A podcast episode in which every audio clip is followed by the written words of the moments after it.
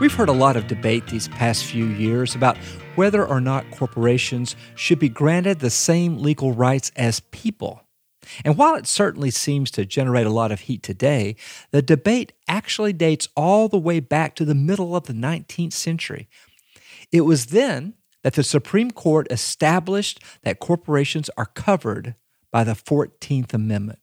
Now, that amendment says the states cannot, quote, deprive any person of life, liberty, and property without due process of the law. Now, the 14th Amendment was created after the Civil War to protect the rights of newly freed slaves. So, how is it that this new amendment to protect slaves came to be applied to corporations? Well, it actually happened fairly quickly. In 1873, five years after the 14th Amendment was ratified, a case made its way to the Supreme Court and that case involved a group of incorporated butchers in New Orleans. The state of Louisiana wanted to relocate the butchers farther down the Mississippi River so that the blood and guts from their slaughterhouses didn't contaminate the city's water supply. But the lawyer on the other side invoked the 14th Amendment. He said that amendment clearly protected the butchers from state interference. Four justices agreed, and they signed their name to a minority opinion stating as much. But their argument did not carry the day. The justice in the majority opinion, Justice Miller, said this has no foundation in the lineaments of the intent of the people that wrote the 14th Amendment. This is, this is cockeyed. You might recognize that voice. Jack Beatty is the news analyst for NPR's On Point, who's also written extensively about money in American politics. In one of his books, he writes about how this new reading of the 14th Amendment went from minority opinion to the majority opinion. The turning point came in 1885 with a Supreme Court case called Santa Clara County versus the Southern Pacific Railroads. That case dealt with a pretty mundane tax issue on the surface. But the precedent it established was huge. The decision extended the protection of the 14th Amendment to corporations.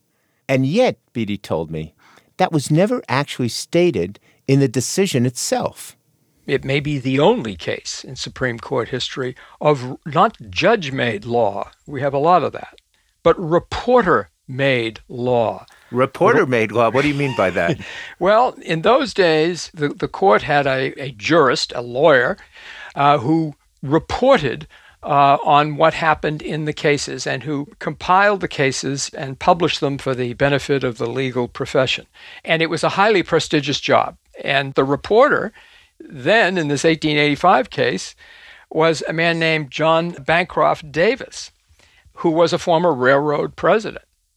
And, and one of the things that the reporter did was he summarized the case. Before you read the case, you got a sort of summary of it in his head notes.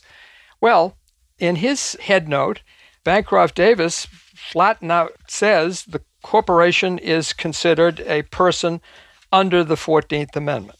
The note reads before argument, Mr. Justice Waite said, The court does not want to hear argument on the question whether the 14th Amendment forbids a state to deny any person within its jurisdiction equal protection of laws. Whether this applies to these corporations, we are all of the opinion that it does, these corporations being railroads. That head note, that defines the opinion. Now, Jack, opinion, Jack, do, do, are, are you saying that the reporter made this up, or do you think the reporter genuinely was reporting what the justices were schmoozing about before before they got into the opinion? This is a great debate. We don't know. Uh, there, you know, what we have is some correspondence between the reporter Bancroft Davis and Chief Justice Waite, to whom Bancroft Davis sent that line saying, right. yes, we've agreed on this. And Waite wrote back, I think your memorandum in the California railroad tax cases expresses with sufficient accuracy what was said before the argument began. but he goes on to say, I leave it with you to determine whether anything need be said about it in the report inasmuch as we avoided meeting the constitutional question in the oh, decision. Okay, all right. So this is fascinating, but you know, one of the great things about history is we can see how all of this was received in retrospect. Couldn't we really assess whether the Supreme Court was serious about treating corporations as persons by looking at whether subsequent Supreme Court decisions cite this and really start to assume that corporations are people. Is that what happened? That is what happened. Sure enough, this was within a couple of years, 1888, in a in a case called Pembina Mining. Uh, this was referred to as a precedent. The judge there, writing the majority opinion, says under the designation of person, there is no doubt that a private corporation is included. That's the first time that Santa Clara is cited as a precedent. Right. And the judge who who did that, Stephen J. Field, was uh, all but a paid agent of the Southern Pacific Railroad. Uh, he was a California jurist. He was a friend of the principals of the railroad. He was a uh, dogged defender of corporate privilege.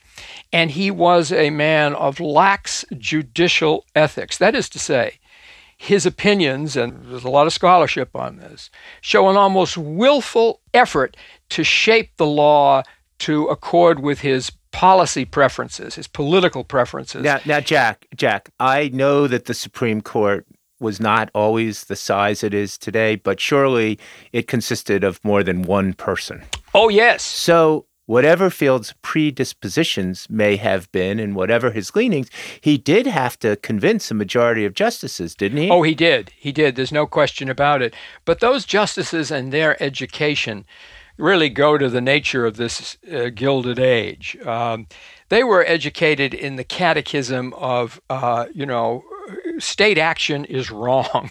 Mm-hmm. the state can do nothing right. Okay, Jack. So it's not just about railroad corruption. Field seems to have a real well, was a real sense of conviction here. But what's behind this hatred of the state, as you call it? What's behind Field's conviction that corporations need this autonomy? I think he he part he had in, in his mind the right of property, and as he looked across America, and first of all saw the the revolution of the Civil War, which was you know put as as a former black Union soldier put it when he saw his former master. He said, uh, Massa, bottom rail top now. You know, this was right after the war when people could believe that African Americans would bottom rail top. And meanwhile, the, the other people at the bottom, labor, was stirring all over the country. And there were strikes and there were, you know, I mean, it was the age of uh, really labor violence in America. And this terrified uh, Field partly out of personal reasons. His friends were these property owners, and the property they held, the railroad, Southern Pacific, was extraordinarily unpopular in California, where people were able to vote in anti corporate uh, legislators who wanted to go after them and get their taxes from them and, you know, regulate them. And by God, Stephen Field called in the 14th Amendment to protect these bulwarks of order against these rabble rousing assemblies. Jack Beatty is a senior news analyst for NPR's On Point. He writes about the beginning of corporate personhood in The Age of Betrayal The Triumph of Money in America, 1865 to 1900.